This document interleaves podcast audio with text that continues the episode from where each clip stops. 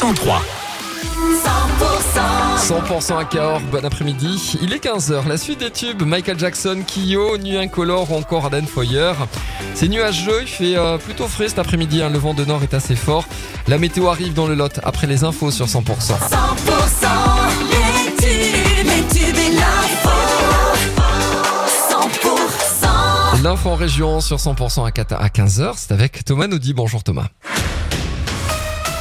Bonjour, Boy. Bonjour à tous. L'aéroport de Perpignan bouclé et évacué ce matin après euh, cette découverte. Des explosifs dans la valise cabine d'un voyageur, passagers et personnel présents sur place ont été dirigés euh, vers euh, un hangar. Le passager en question d'origine italienne devait embarquer sur un vol Ryanair destination le Maroc.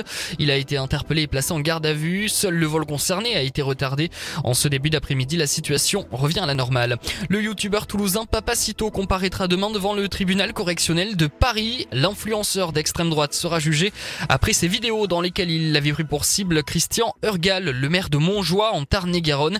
À l'origine des tensions, un contentieux avec un éleveur sur l'usage d'un chemin rural, euh, cible d'insultes mais aussi de menaces de mort. L'élu Tarn-et-Garonnais avait même dû être placé sous protection policière.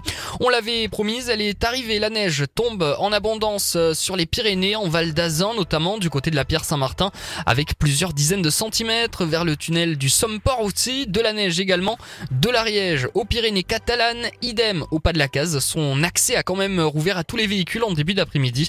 On rappelle aussi que les Pyrénées-Atlantiques sont placées par Météo France en vigilance orange face au risque avalanche.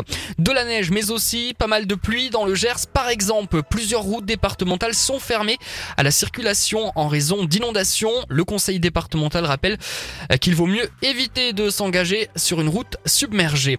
Attention à la tramontane également du côté de, du Languedoc-Roussillon à la mi-journée on relevait déjà des rafales à 130 km heure notamment au cap euh, Cerbère.